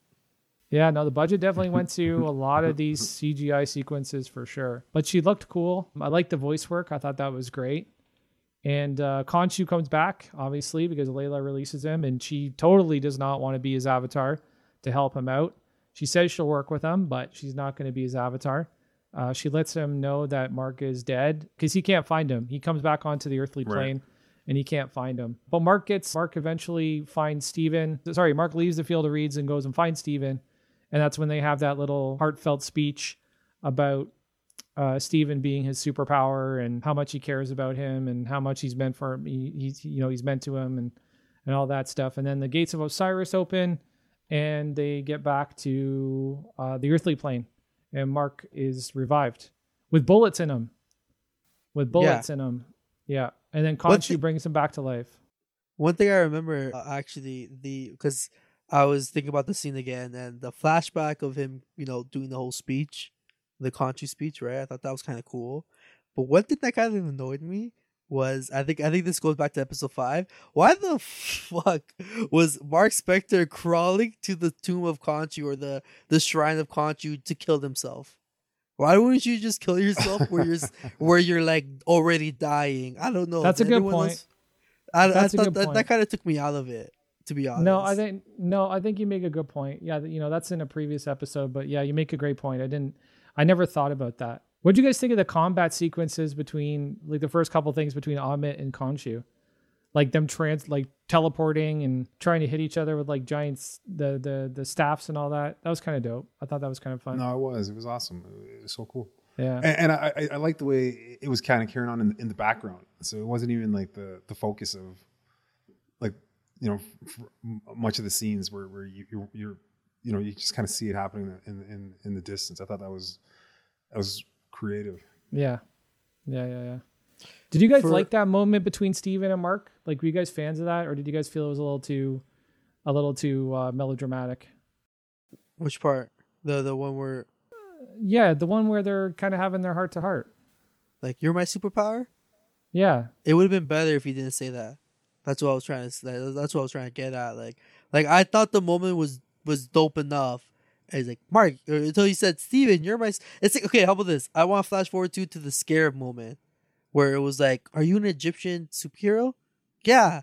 It's like, you know what? Like, like, I, I okay. After I, I after I saw it, it, it, it hit with me. I thought it was it was nice. Like I thought Mhm. it was uh it was cute. Like it was it was it was a good way because I think the person the showrunner was also um, Egyptian as well. So like you know it, it, it has a passion. He did a, a fabulous job portraying Cairo. He obviously has passion for his culture, right? I just felt like when you when you show so much of a spotlight to it, it feels forced. So that's Yeah. that's how I felt like it. So I don't know. Yeah, yeah. The other thing I want to call attention to, I don't know if you guys picked up on this or made this connection. This is not the first time that Oscar Isaacs has transformed into a superhero in a pyramid. oh shit. Yeah, X Men Apocalypse, Oh. right? He's playing as Yes, uh, that's right. Apocalypse. He's apocalypse. He's yes. Apocalypse. And on, and honestly, if you look at his body language, his physicality as he's playing his transformation, it is almost exactly the same as when he transformed into Apocalypse. Hilarious. kind Isn't it of crazy? yeah like he has like that stiffness to it Yeah. like like yeah I can, I can see what you're saying but like now that you just reminded me that he was apocalypse it's just like holy shit and also ex machina holy shit oscar isaac's fucking talented Yeah, he's great, but but great. but but it's pretty funny that you know this is the second Yeah. pyramid that he's done a transformation. yeah in, you know? the, the marvel movie nonetheless A Mar- another Marvel film too. Yeah, no, but but yeah, no. Again, I love this fucking suit. I love the live action Moon Knight suit. It is so dope. And again, we talked about this multiple times, but in the comics, it's just this suit that he puts on. It's like pants and and and you know, it's armor, right? It's something he physically puts on one leg at a time. But like in this series, it's all like it just it just materializes with his connection with Khonshu. It's it's like this mystical magical connection which again you know really takes that character in a completely different direction that we've historically seen him in comic books he's no longer a street level guy he's like this whole other this whole other bracket. You know, he's in this whole other bracket of hero, which is kind of crazy. You know. Hey, um, did did you like uh, the, the Steven version of the suit as well? I thought I thought that Yeah. it looks fly. Yeah. it's a fly ass suit. Yeah, the Mister Knight is kind of cool, and I, you know, it like in the comic books, it's not Steven that's Mister Knight. He, he just he just he does Mister Knight when he wants to be Mister Knight. So it warmed up to you. Yeah, it warmed up to me, but 'Cause I think I remember. but it's still kind of I don't know. It's still kind of definitely not my favorite, but um, So sorry, what's who's Mister Knight or what's Mister Knight? well, that's just, well that well that's what he calls himself when he when he's in the suit and tie and the and the mask. Just Mister comics. Oh, okay. So he, he just wears like all white, and Yeah. instead of wearing the armor, he, he, he dons that. Gotcha. Yeah, but that's armor too, apparently. So I think from Um, what I Now, is there is there a third iteration of the suit, like a Jake Lockley version? no, yes, I don't that's think what so. I want to ask. Well, there, there's there, I, there will definitely be. Yeah, Maybe. right? Maybe, yeah, but like I don't know, I I don't know what you could do with that. It would, like, would it be like an Iron Man thing? I don't know. No, not an Iron Man thing. I think it would be. I don't yeah, it's gonna have to look something. Uh, You have to get super creative to try and make another Right, fucking suit that makes definitely. sense. It, So it, it- how about this? Since Mark and Steven no longer have control or have a deal with Moon Knight per se, and that's how like the loophole is. Uh, Jake Lockley just has the regular Moon Knight armor, and they only use it for this sh- show just to portray the uh the differences in character kind of thing. You get what I'm Hmm. saying? yeah, I hear what you're saying, Yeah. but uh, oh man, they, they can't. They gotta have a, a third suit. I, I I want to, but it's like also like what can they do, right? Like they okay, if they make a new suit, it's gonna be completely original, right? Because the That's the true. only I think the Moon Knight, from my understanding, is from what I've heard, is that it's like a detective consultant kind of deal. Like it's his like uh like you know how like uh Sherlock Holmes will show up a crime scene where or like uh in the beginning of the the Batman movie where like the Batman was led on the crime scene to consult. Like the Moon Right. Knight would be his persona that he would take to be that consultant, but if he was gonna go fight on, on the street, he would take the uh the traditional Moon Knight comic book outfit we are aware of. That's my understanding of it. So I don't know. I, I honestly would love to see a original Moon Knight outfit for the MCU. That'd be cool. Yeah. Did you guys did were you guys blown away by by uh, uh, May Calamawy's transformation when Taweret connected with her? The way her, her just her physicality, like the way that she just kind of like in just just invoked that character. Like she changes on a dime, dude. She's running through this hallway, and then Taweret takes over, and then her whole body language just changes instantly. It's fucking crazy. It's really amazing, amazing performance. Did you guys pick up on that? Yeah, dude. I honestly, I, I, I want to say uh, earlier, I kind of forgot when you asked about the her scene with Ethan Hawke in, in episode four. I think you asked. Yeah, yeah. dude she like I, I know i was talking about oscar isaac and, and ethan hawke and i forget who who did the voice for Khonshu uh, frank who, who was it again i don't know F. Murray Abraham. yeah so so he they, they were awesome but for her she, she's kind of an unknown i never heard of her before so for her to be on par with these like on, on the same screen of them like kudos to her like you know Yeah, she was great. She gave Yeah. a she gave she gave a fantastic uh, performance. I thought she was amazing. Okay, Moon Knight flying. We gotta talk about this. Moon Knight don't fly. Okay, Moon Knight don't fly. And the way that he was flying was just ridiculous. His his cape looked stupid. It should be flapping behind him. It violated all the rules of physics and aerodynamics, and it just really annoyed me. Just really, Did, didn't they make it like me. a glider or something like that? Yeah, it was like a glider. underneath it. Yeah, it was like, it, but it was, but he wasn't holding the edges of his cape. His cape was just curled around him. There was like no, there was like there was no, yeah, there was no. It was just bad. I was not a fan of it. I was not a fan of it. I did not want to see Moon Knight fly. I had no interest in seeing Moon Knight fly. But for uh, yeah for me okay so like i'm with brad like, i'm not too familiar with moon knight but I, I have a soft spot for for stupid shit like this so Okay. when i see him go up in the air up to the It, moon it, it looks cool. yeah you know with the little moon The- the- crescent the, the, cape the moon like, crescent. you cape, know, that- that is cool looking. yeah, you bought me. Like, I'm sorry, like Frank. I, I know I'm gonna disappoint you by hearing saying this, but I the you guys sound like, that- children. You, you guys sound like children. You guys sound like children. You do. Yeah, I fall in love with stupid shit like that all the Uh, time. I, I can't like Copy like, that. I have a limit. I have a line. Like when it's too stupid, where it's like, okay, dude, that's just stupid. Or, or then when it's like, you know, you have all this cool shit going on, I, I can let a little stupid slide, right? Like this stupid, stupid like this, uh, you know, it's a little romance. Okay. Well, we're not done with the realm of stupid. I still got some more. So, Layla's transformation into the Scarlet Scarab. Oh, okay. yes. Here's what I'm going to point out. Okay. I love the suit. A little too hot girl for me, but honestly, Taweret's avatar is a hippo. Hippos don't have wings. That's right. Okay. She's like, she's like, you can be my avatar. I have a great suit for you. Why wouldn't the suit align with the hippo? That doesn't make what- any sense to me. Why, why does it have wings? That's what annoyed me when she said that. Like I feel like a lot of these scenes would have been played out if it wasn't for the dialogue that came before it. Right? Oh, I have a cute outfit for you. It's like, oh, why did you have to say that for? It didn't yeah, I but feel it's two girls talking to each other. They have to play that up. Ah, I don't know. I don't know. I feel like it's just when it comes off like that, it just I guess for me it feels too forced. Right. For me, like like when it comes to like armor, like I don't know. Yeah, no, I'm I'm I'm with you with it. Like I I think I, I the armor look cool. Like the outfit look cool, but like when it comes to yeah, like she's a hippo. I don't know. Yeah, she's a hippo. could like it should be. It should be like a hippo Was she able to fly? who? Who? Um, Alayla? Yeah. I think so. I think she flies at, at, in the uh, in the final sequences. I'm pretty sure. I thought those shots of Harrow on top of the uh, pyramid were amazing. They were beautifully done. The lighting, the wind effects, everything. It just it just looked awesome. You just looked like this ominous force. I really really liked those shots. I don't know if you guys were picking up on that, but uh, I really really enjoyed those shots. I thought that was cool. Okay, so what do you guys think of the kaiju fight? The kaiju fight was kind of fun. I thought it was kind of interesting. What was your take on it? I I think I would enjoy it more if I if it wasn't for like the, like if it wasn't for only like five minutes like total and not even less than five minutes total runtime. You know what I mean? Like it looked kind of you cool. wanted more of you wanted more of the kaiju fight There was too much going on.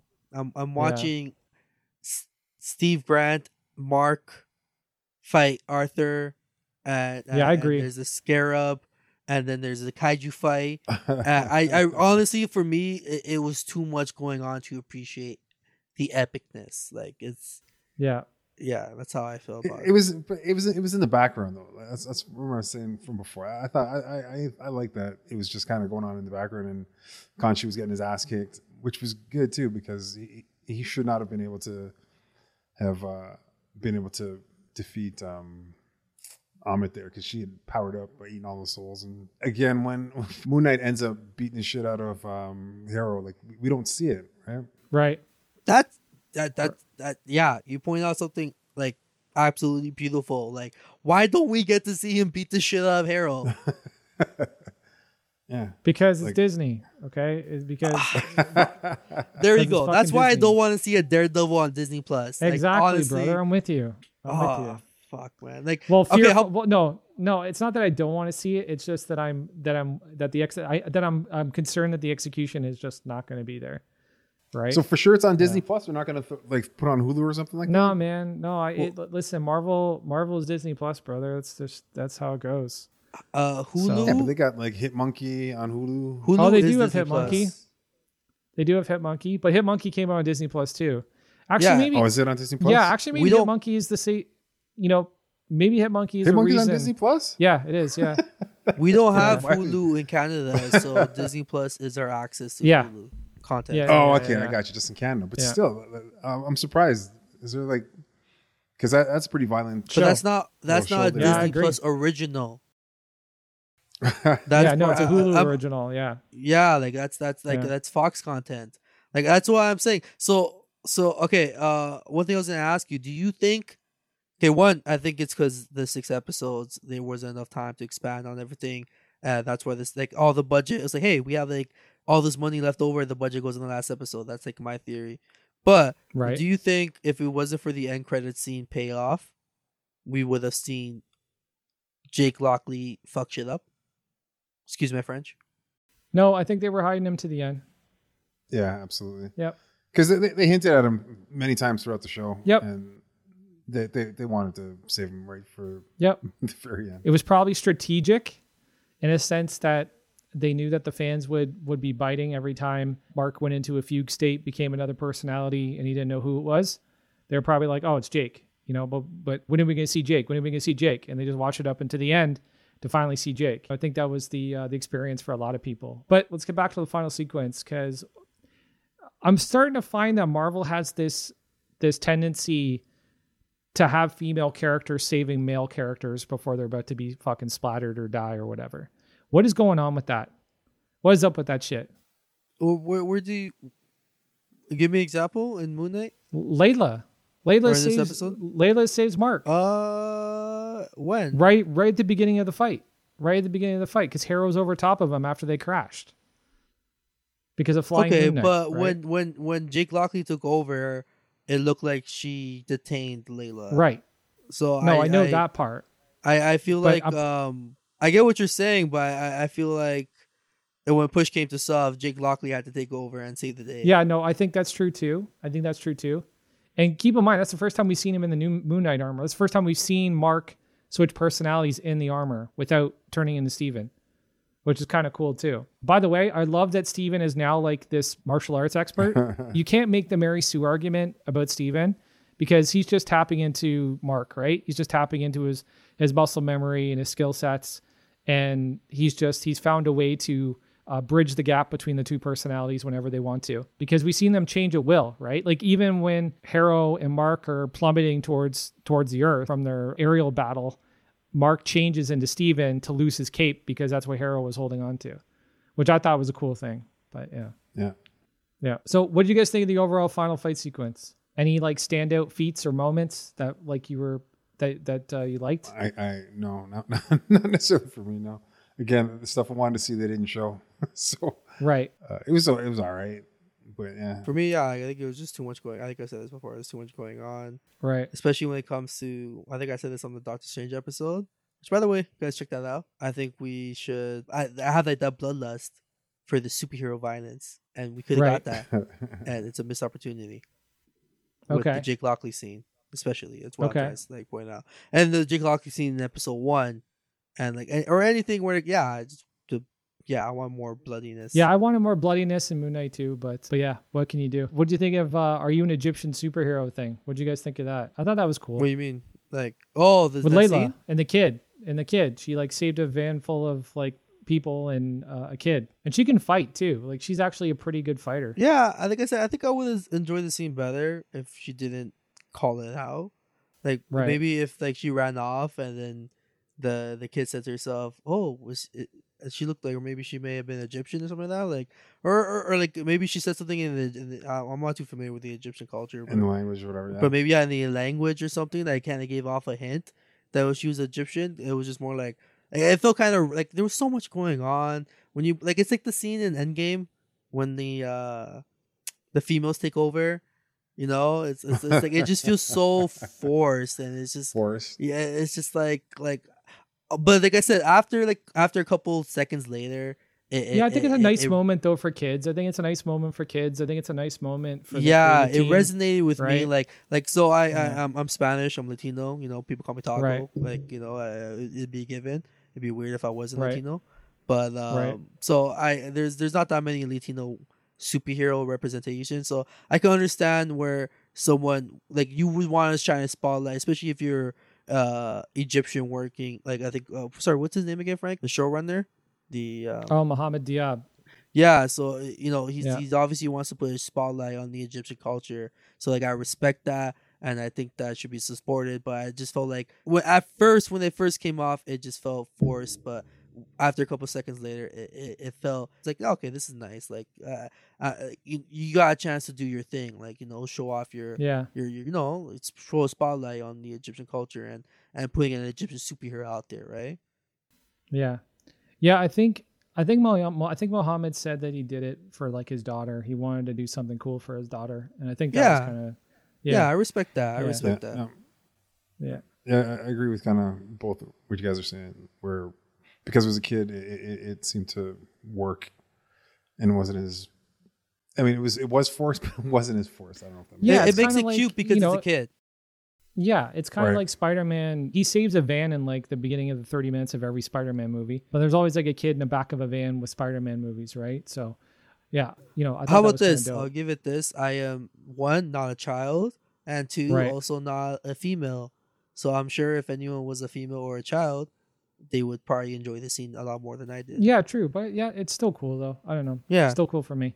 Yeah. All right. Well, there's not really much left in this episode. They basically bind Ammit using some crazy spells. I don't know if the uh, language that they used was actual Egyptian or whatever, but the sequence was kind of gangster because like Ammit was like evaporating as she was clawing at Khonshu. That was kind of dope. And she gets bound inside Harrow. Like she goes in his mouth. Like she doesn't even become a thing anymore. She like she doesn't even become a a, um, a Nushapti again. She just goes into Harrow. So I don't know how that works. I think that was Like- just uh hey, how do we end this? Yeah, we'll just do this. no one asks questions because Yeah. the show's over kind of thing, right? Yeah. Well, Khonshu calls on Mark to kill to kill both of them with his crescent dagger or his knife or his blade or whatever, or his crescent crescent ring. I don't know. I'm trying to make it sound cool, but I can't because it says crescent. not not many things with crescent in it sound cool. This crescent Um, chest. there you go. Kunai? Not kunai. I don't uh, know what. Kam, kam, yeah, I don't know. Kamurai? Karuma? Sure, sure. Karuma. That works for me. that works for me. But Mark refuses to kill to kill Harrow, and Layla protests as well. So hadn't Mark like killed lots of people for Khonshu already? I agree.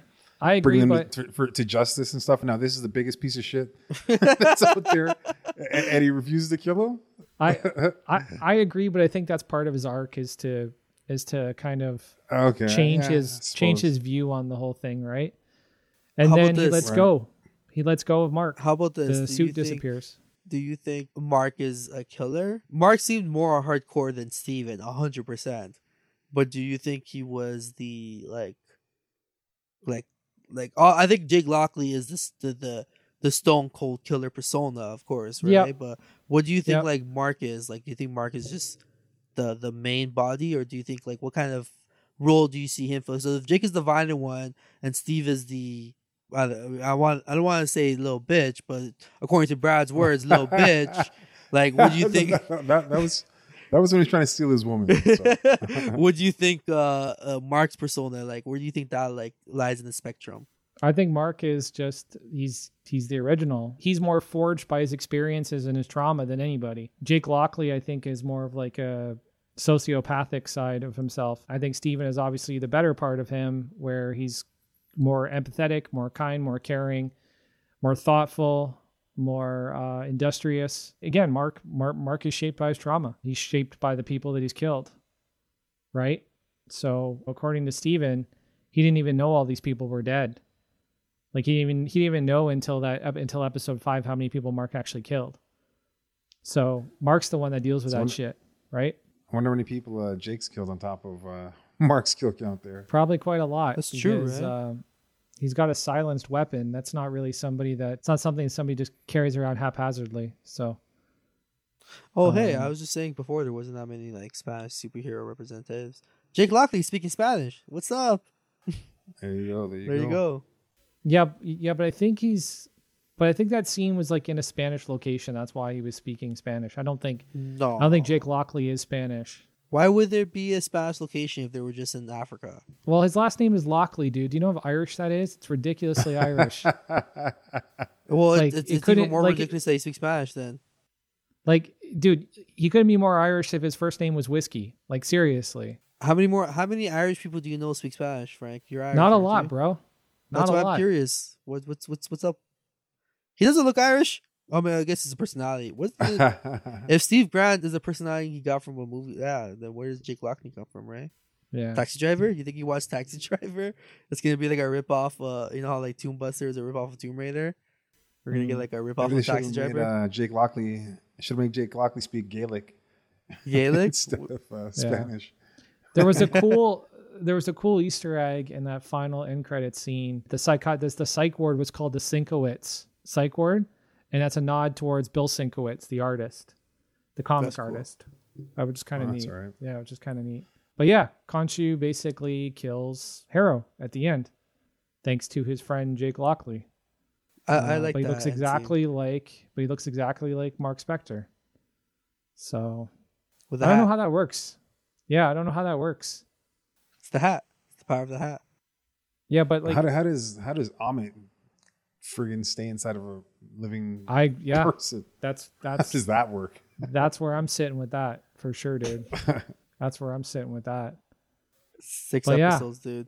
That's what happens Yeah. when you're limited to that that kind of stuff. You tell a good story, but not enough to to tell the whole story. Yeah. All right. Well, any any speculation on what's going to happen in in a second episode? Do you guys want to go in, or, or or in a second season? You guys want to go into that, or do you have any ideas? Because because honestly, I'm drawing a blank, man. I have no idea where the series is going to end or head. Like The obviously, same- Jake Lockley is going to be tied to Khonshu in some way, but it doesn't look like he's going to be a like. It doesn't look like he's going to be Moon Knight because he's not in his suit. He's using a handgun and he's dressed like a cab driver. I don't know. It's weird. I don't know. I I can't make any sense of it. Thoughts? As, as long as we get the a Jake Lockley origin story, uh, uh, I'd like to know, you know, what what part of his life caused this persona to Okay. Manifest. How about this? That's cool. The format for the next season is gonna be the exact same as this format, but instead of just Steven Grant trying to figure out the pieces, we're gonna have Steven Grant and Marc trying to figure out the pieces following Jake Lockley's trail. Yeah, that's probably a good bet. That's probably a good bet. I think that's probably the easiest lift for the writers. And so far, from what I've, what I've seen from most of the Disney Plus shows, they like easy lifts. So that wasn't Carried a dig. by- That that wasn't a dig. That wasn't a dig. I mean, Um, honestly, uh, yeah, you but you say the truth. Like it's easy writing carried by awesome performances. Like that's what the That's- Disney that's- Plus shows have been Except so for far. Loki, the writing the writing was the hero in Loki. Yeah, the writing was sick. Science fiction was at its best. Because like literally that show was people sitting across tables talking to each other, and it was amazing. I loved it. I loved every moment of it. hmm Cool, guys. Well, listen, thank you again for joining us for this episode of Meanwhile Back on the podcast and this episode of Into the Night, the final episode of Into the Night. If you guys are looking to dive into our back catalog, there's a lot of great stuff you can check out. We have a lot of Marvel after shows, like a lot. Loki, The Falcon and Winter Soldier, WandaVision, Hawkeye, Moon Knight, obviously. Go check those out. We have a couple that aren't Marvel. We did The Watchmen. Uh, that was a great HBO series. We did an after show for that, so check that out. And one of the things I'd love to recommend to Marvel fans is listen to our interview with Jason Aaron. We did a two part interview with Jason Aaron, the writer of Thor, Wolverine, The Avengers, uh, Heroes Reborn. Uh, the Punisher, like his list goes on and on and on. He has you know, he, he has his own self-created works as well. Just an amazing guy. We had a great interview with him. He was awesome. And we also got an interview with uh, executive producer and head writer of What If, AC Bradley. Definitely check that one out. And if you have don't have enough Marvel in your diet by then, check out Almost MCU Heroes. That's one of my favorite things we've ever done, where we basically went went through the entire MCU cast and we looked at who else was on the on the uh, short list for those parts. And you will be blown away by some of the choices. There are there are people who were on It's Always Sunny in Philadelphia, Breaking Bad. There was a guy from a deodorant commercial. Like it is just awesome. It's awesome. It's a lot of fun. Go back and listen to the episode. To be continued. I'm Frank McGuire. I'm Taco Brown. And Brad B. Peace. If you enjoyed this episode, be sure to subscribe wherever you get your podcasts. And if you feel so inclined, leave us a review on Apple Podcasts, Podchaser, Stitcher, or Spotify. And as much as we appreciate the reviews, the best way to support the show is to tell your friends and family about Meanwhile Back on the podcast. Hashtag spread the nerd. To stay up to date on all things Meanwhile, head over to solo.to forward slash Meanwhile pod.